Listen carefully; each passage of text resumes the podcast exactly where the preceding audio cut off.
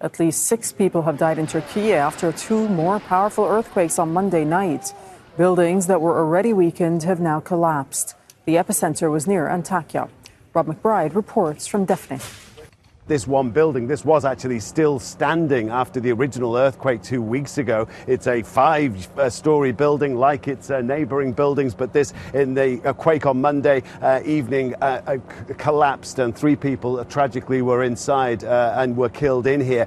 throughout Tuesday, people are coming back to this building, to other buildings along this whole street. It has left people here who are living still in tented cities throughout Antakya and other cities just wondering what happens next next when they can get back inside of what remains of their homes to collect the possessions uh, that they want to retrieve. The tremors shook neighboring northwest Syria, forcing thousands of people to flee their homes. More than 100 people were injured. That's according to an aid group. Russia's president has again rallied, uh, railed, excuse me, against the West, accusing it of seeking unlimited power in world affairs.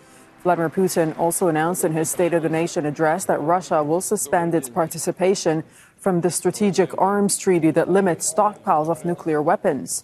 Putin accused Ukraine of starting the war over the conflict in the Donbass region and warned that Moscow will respond if the West continues to supply military aid. I would like to repeat that they started this war, and we use all of our strength to stop it. Those who planned a new attack in Donbass, Luhansk, Donetsk, they were going to strike Crimea next, and we knew about it, and knew about their plans.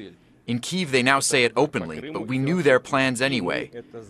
We defend our country and our people. The U.S. president is in Poland after Monday's unannounced visit to Ukraine. Joe Biden is expected to discuss the possibility of permanently stationing American troops in Poland. At least 40 people have been killed after torrential rains triggered flooding and landslides in coastal areas in Brazil's southeast. On Monday, President Luiz Inácio Lula da Silva flew over the affected areas.